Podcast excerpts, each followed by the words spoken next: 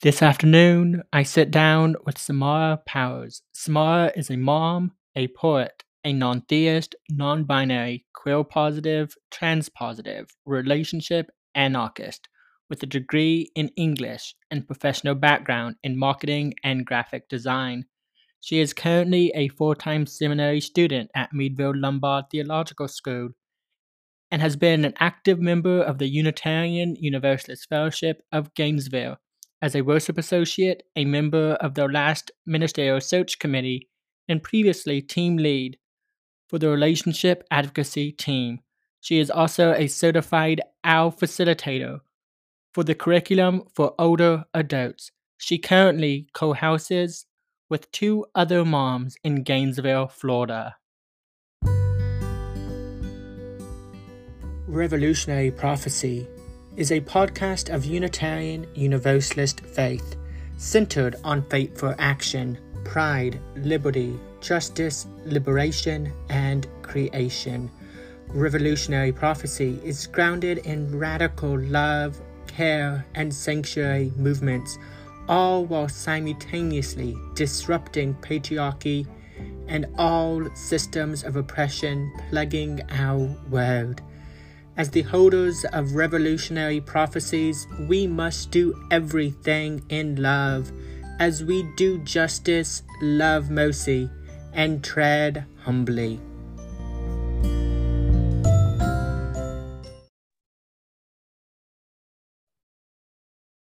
Hey, Samara, how are you doing this afternoon?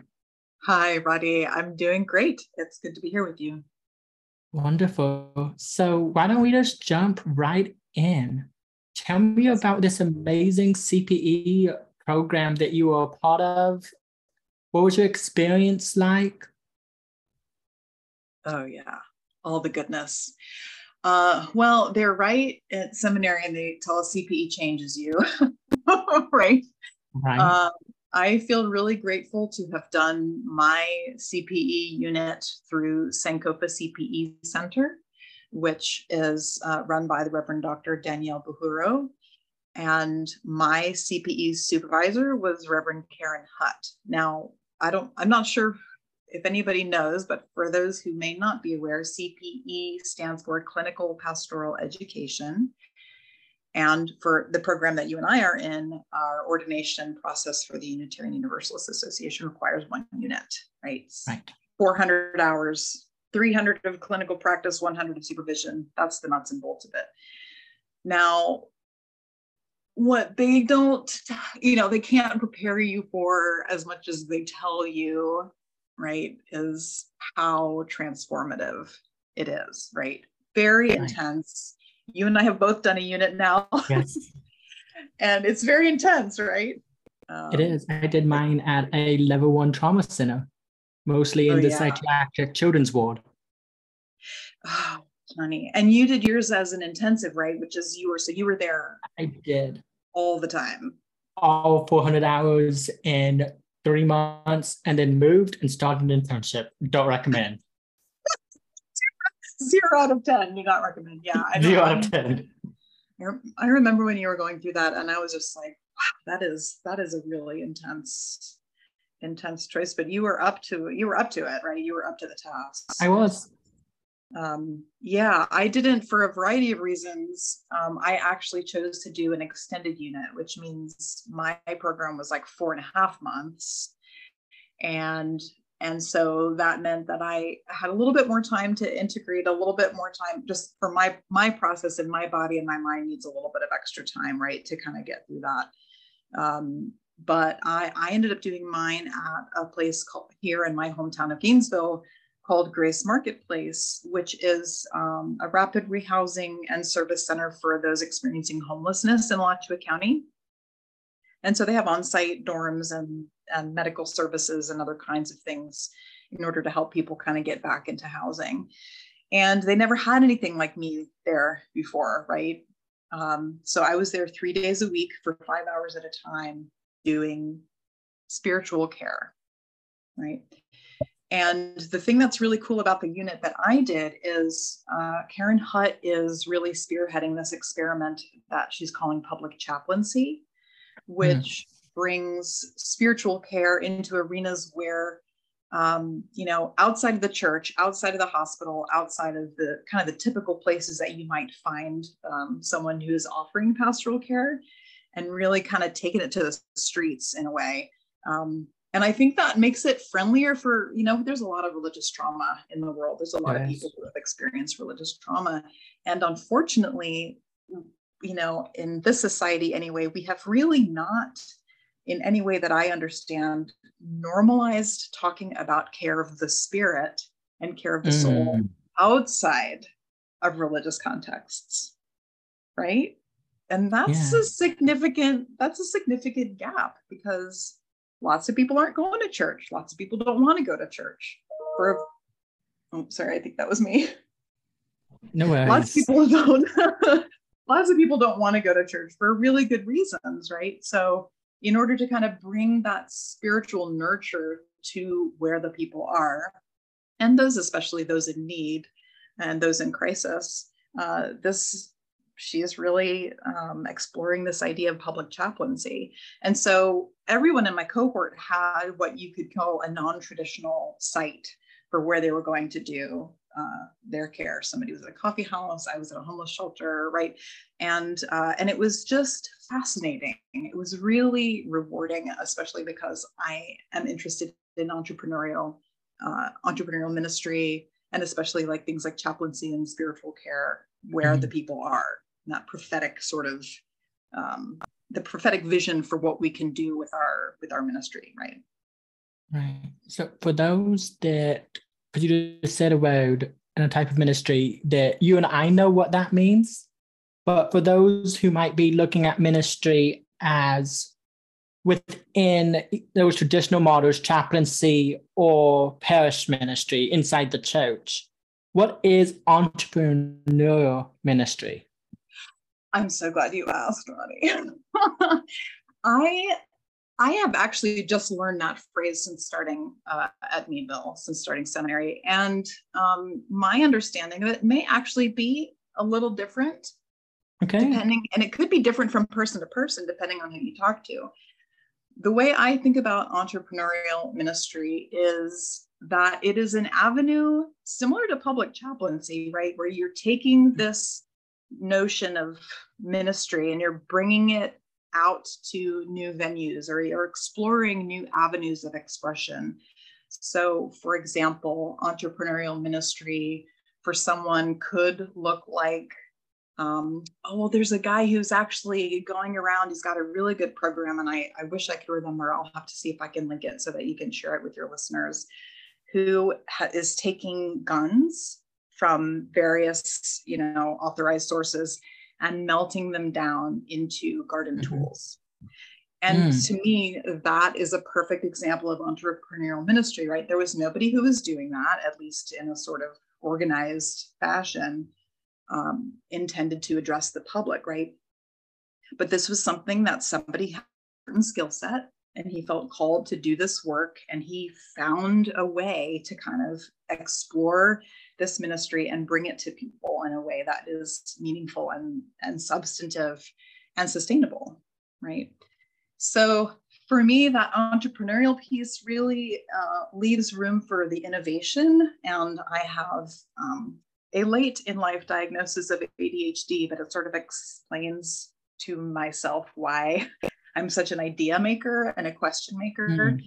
And, um, and so, yeah, for me, entrepreneurial ministry leaves me the room to kind of um, explore and be creative about the ways that I want to uh, to do ministry in the world. I think one of those is a literary ministry.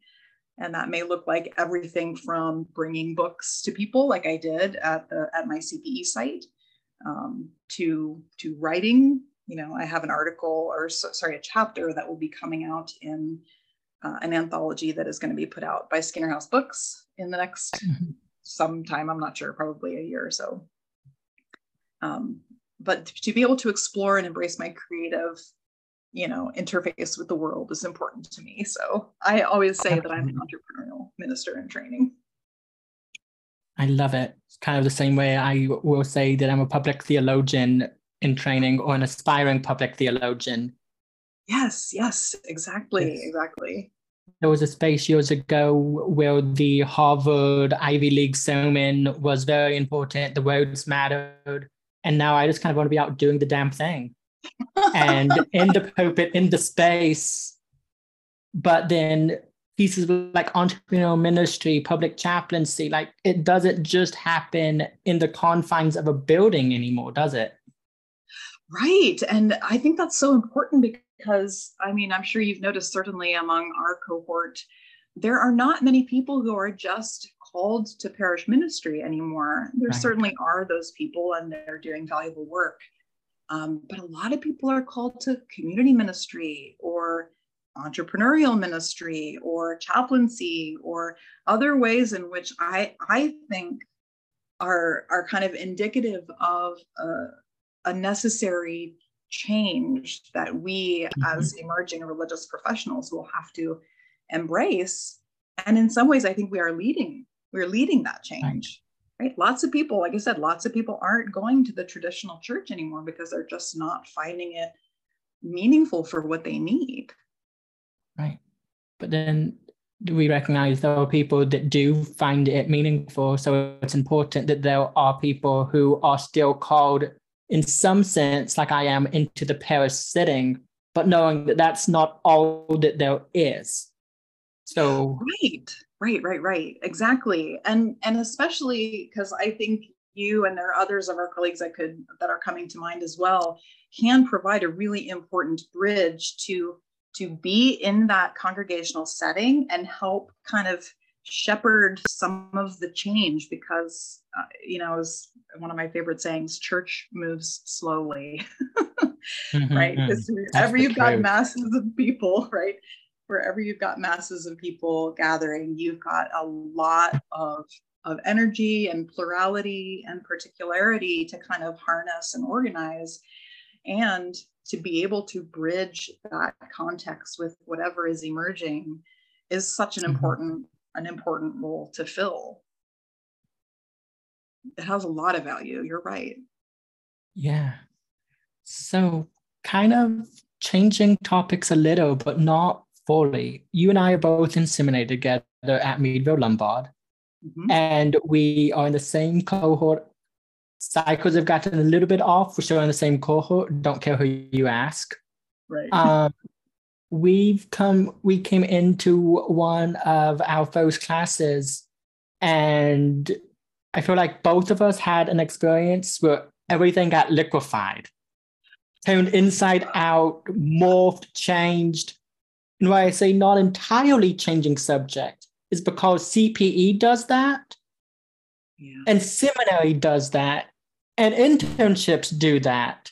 So I guess what the question becomes is, what has that process been like for you of going into a space, thinking that you know what you're getting into, that you have this grand understanding of this thing called ministry or seminary or life even, to be told week after week, well, you know that thing you thought you knew or that thing you learned last week? Throw it out the window. Let's begin again. What's that like for you? Oh, oh, it's been amazing. It's been amazing. I, I, I jokingly say that seminary is radicalizing me. I mean, I say it jokingly, even though it's one hundred percent true. Um, because even, yes, for some, as much research as you can do before you go into something like this, there's nothing Nothing that could have prepared me for, you know, what we went through, and especially during our initial year, right? That grounding mm-hmm. signature course and the um, interculture, intercultural development inventory, and all of these things that are designed to hone your self-reflexivity, your self-reflection, your understanding about who you are and where you are in the world in relation to others.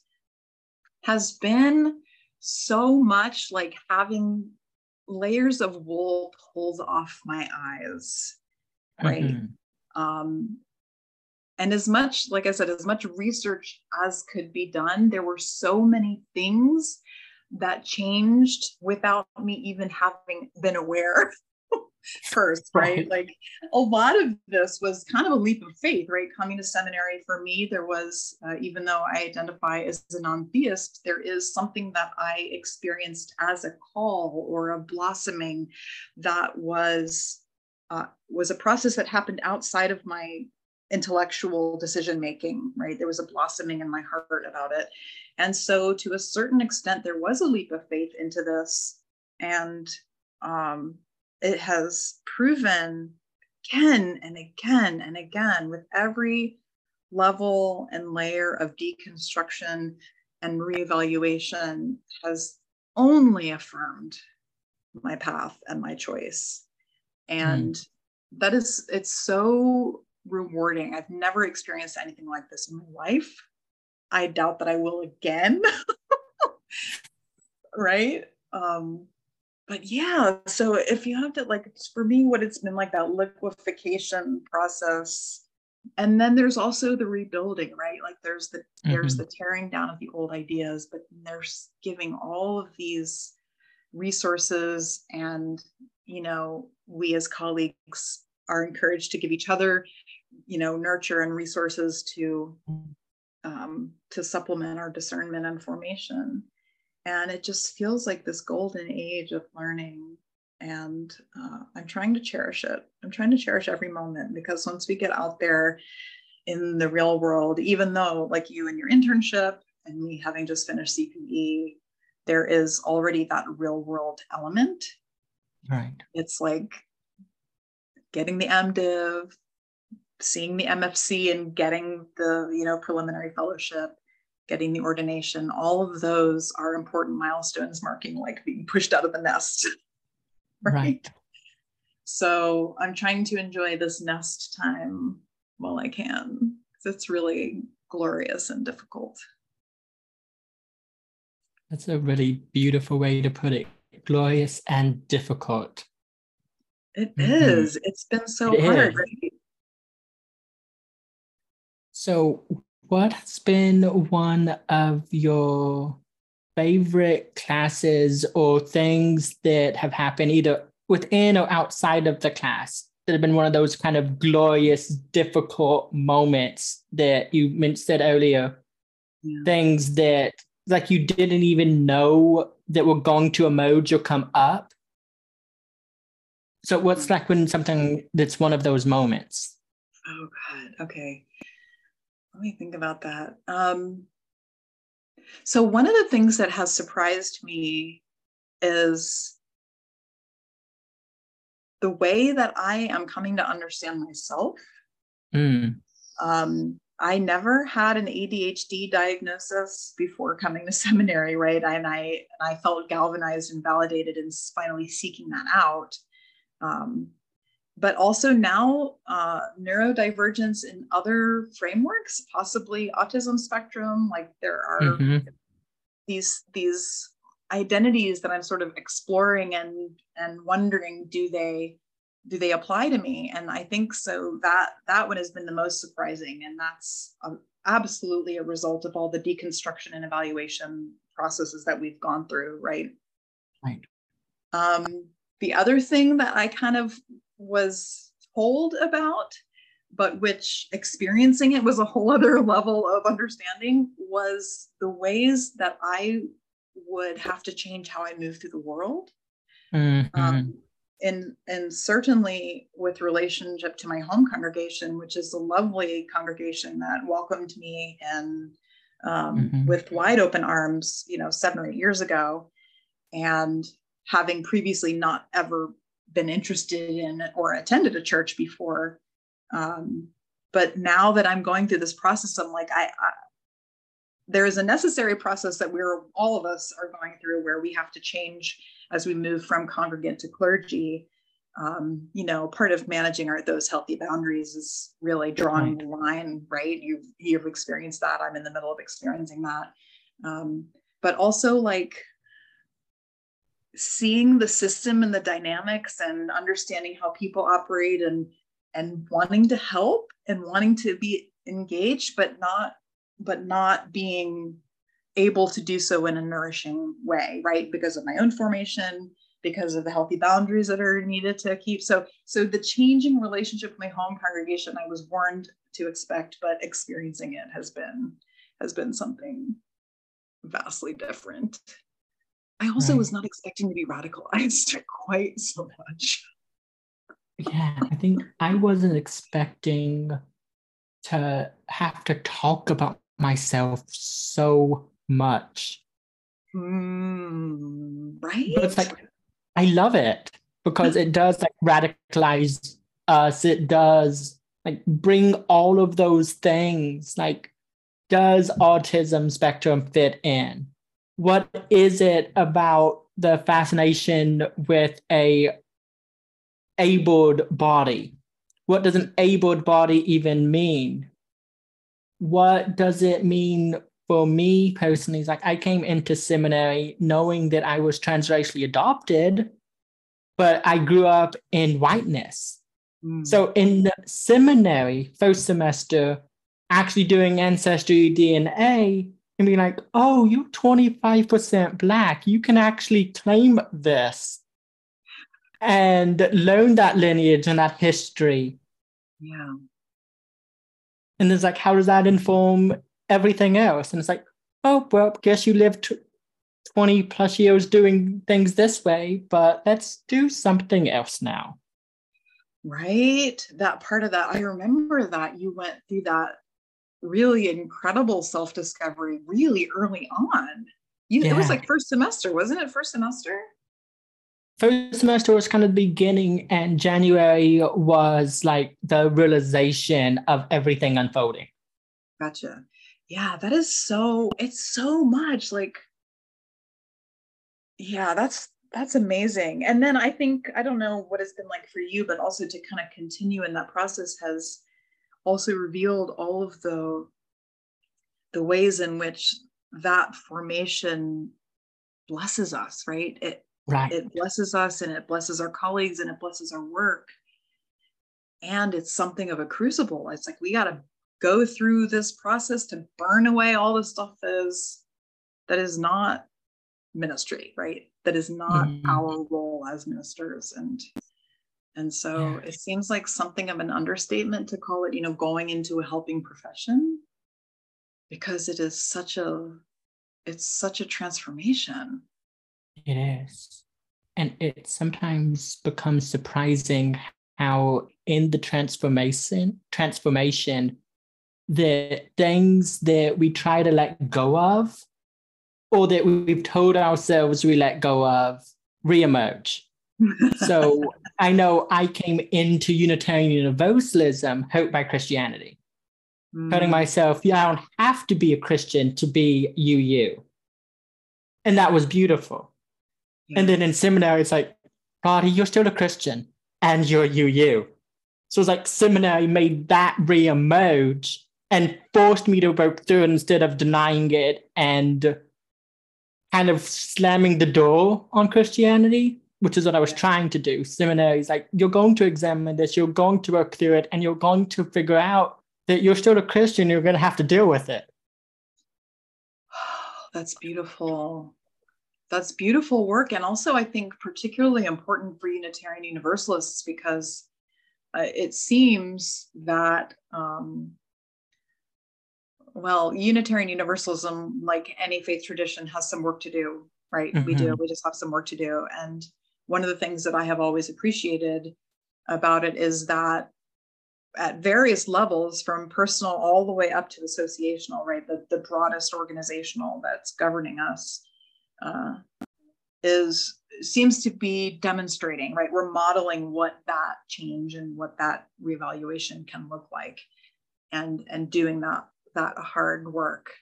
Um, mm-hmm. And one of the one of the threads that I've noticed, the threads of work that needs to be done, is that so many of us are coming to Unitarian Universalism um, out of it, it kind of in flight, right? In flight from their faith tradition of their origin or of their. Mm-hmm. of their younger years, uh, and then bringing some religious trauma with them. And so I think there right. really is a thread, not not solid, certainly not all the way through, but uh, many instances of, of unaddressed anti-Christian sentiment. And I feel like mm. you're kind of modeling beautifully what that can look like and how that can be, that can be redeemed. Mm. So knowing that you just named many Unitarian Universalists come to the faith with religious trauma, with spiritual trauma, with interpersonal trauma. And earlier we mentioned that there was just trauma all around. Public chaplaincy shows that. Any form of chaplaincy and ministry show that. So why, and this could be a loaded question, I realize that. And it might be something you and I need to jump into another episode down the road and fully okay. address. Okay. But why are Unitarian Universalists so trauma adverse? Ooh. If our ministries and our congregations only exist in response to trauma that has occurred? Because Unitarian Universalism is a chosen faith. We choose to come into it, and we only choose to come into it after something has happened in our spiritual life, in our personal life, in our interpersonal lives. And more often than not, it's a trauma response that we are needing to process, deal with, reconcile, and find community around. So why don't we talk about it? Oh, that is, those are very good questions. I, I mean, I can offer you my perspective, which Beautiful. is that is, you know, what we're learning about white supremacy culture, for one mm. thing, and Unitarian Universalism being predominantly a white middle or even upper middle class denomination or association, rather, because we're not we're not doctrinal, but. Um, and, and I think part of that, part of that is in the larger scope of white supremacy culture in this nation. We mm-hmm. don't normalize those soft skills that we are working on so hard in seminary, right? And which are so vitally important to building relationship, building trust with yourself and with others, and building relationship with self and other, to to name and acknowledge the hurt and what the hurt has done to us, and how we may unknowingly then project that hurt onto others by our unwitting actions, right? When we don't mm-hmm. analyze the hurt uh, and, and get help in addressing it, right? How, whatever that looks like, then, then it perpetuates, it self-perpetuates the way white supremacy culture self-perpetuates through the training and through the unknowing indoctrination, right? Because we are taught this is the way things are, right? Mm. And I think, I mean, not to name this as a barrier, but I think that um, the whiteness, the predominant whiteness, the predominant class status, and also possibly age, right, could have mm. something to do with it. Certainly not a defining characteristic, because I know a lot of, of older white, you know, older and even older white U Us who are really in there and doing the work, right? They're in there. So I, I hate to name generalities, because you and I both know the danger of that. Right. Um, but yeah, so in terms of not normalizing the conversation around healing, and I think another big piece of it with Unitarian Universalism in particular is we have not, by and large, as an as a collective faith tradition, normalized lament. Mm. Right? Right. So holding a space for that, holding that as critical to our faith process and even our growth process, individually and collectively, I think that we're not that great at it, generally speaking. Mm. Yeah. Definitely room for so much more conversation around that piece. Mm-hmm. Yeah. So I know you mentioned you have that forthcoming book chapter. Mm-hmm. You had an amazing C P E experience. Sounds like you're having a wonderful seminary experience. So is there anything that's kind of bubbling up for you that hasn't come to the surface in this conversation that you want to get out there? Mm, thank you for the reminder, because I need those. um, yes. So one of the things that I am so excited um, by the C P E unit that I just had uh, is it was the first of its kind that was uh, exclusively Unitarian Universalist. So mm. all of the members of my cohort were, were fellow U Us, which um, was special to me in a particular way, because we, you know, we had to do our final evaluations. And one of the things that I noted in my per, in my self-evaluation was that having a dedicated U U space for this very tender and demanding learning process, I think really um, gave us some shortcuts into building intimacy and trust as a cohort. Mm-hmm.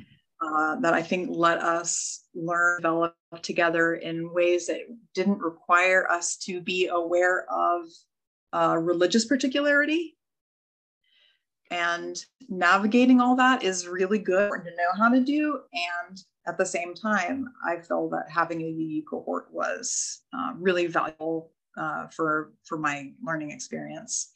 And the other thing that was special about this unit was the chaplaincy piece, right? It was one of the first, if not the first, that is really focused on public chaplaincy as a method of, um, of doing your clinical pastoral education. And um, Karen Hutt, Reverend Karen Hutt, is really spearheading this experiment. And there are actually ways for current Unitarian Universalist seminarians to kind of engage with this. Um, right now, there is a Facebook page that has just been started and is developing that's called U U Public Chaplaincy. And we're currently actually running uh, an application period open to U U seminarians at any stage of their education at, from any seminary uh, to be a part of this pilot experiment that she's that she's supervising with chaplaincy. So I encourage people to go find that Facebook page, and I can provide a link if you, you know, can offer that to your listeners um, to go and engage with that, because I feel like there is some really important and prophetic work that public chaplaincy can do to kind of nurture um, Unitarian Universalism in a, in a wonderfully pastoral and prophetic way. So people who are interested in maybe helping their congregation to discover itself as embedded within their community, right? So doing work with a congregation, or whether it's an independent project that you want to run with your home congregation, like there's lots of different ways that this this program could be um, explored with interested seminarians. So I definitely want to lift that up because it's deeply exciting to me. And Reverend Karen is just uh, a fantastic, fantastic leader in the movement, and uh, um, she's been an, a C P E educator for something like sixteen years or, or something like that. Mm. Wonderful, wonderful presence and wonderful, wonderful leadership from her. Beautiful. Anything else come up for you, Samara? Um, I don't know. Was there something that I said that I was going to talk about that I forgot about? No. I can't, I don't think so. The book chapter is currently in editorial revision. Uh, I'm very excited about it's um, Prophetic Polyamory is the working title, mm-hmm. and it'll be coming out in the Queer Theology anthology that um, Skinner House Books will be putting out with editors uh, Lane Mairead and oh, I'm gonna Lane Mairead Campbell and Michael Crumpler, I believe, are the editors. So beautiful. I got your names first, but uh, this is. This is my brain. This is how I do ministry. This is how I show up. I'm trying to own it. Seminary's helping. Love it. Thank you. Love it. Thank you. Yeah. So thank you so much for a wonderful conversation. And I thank hope you. We can maybe continue it, because it sounds like there's a lot to dive into that didn't get named. I would love to, Ronnie. Thanks for having me. It's always a pleasure to talk to you. Of course. Take care.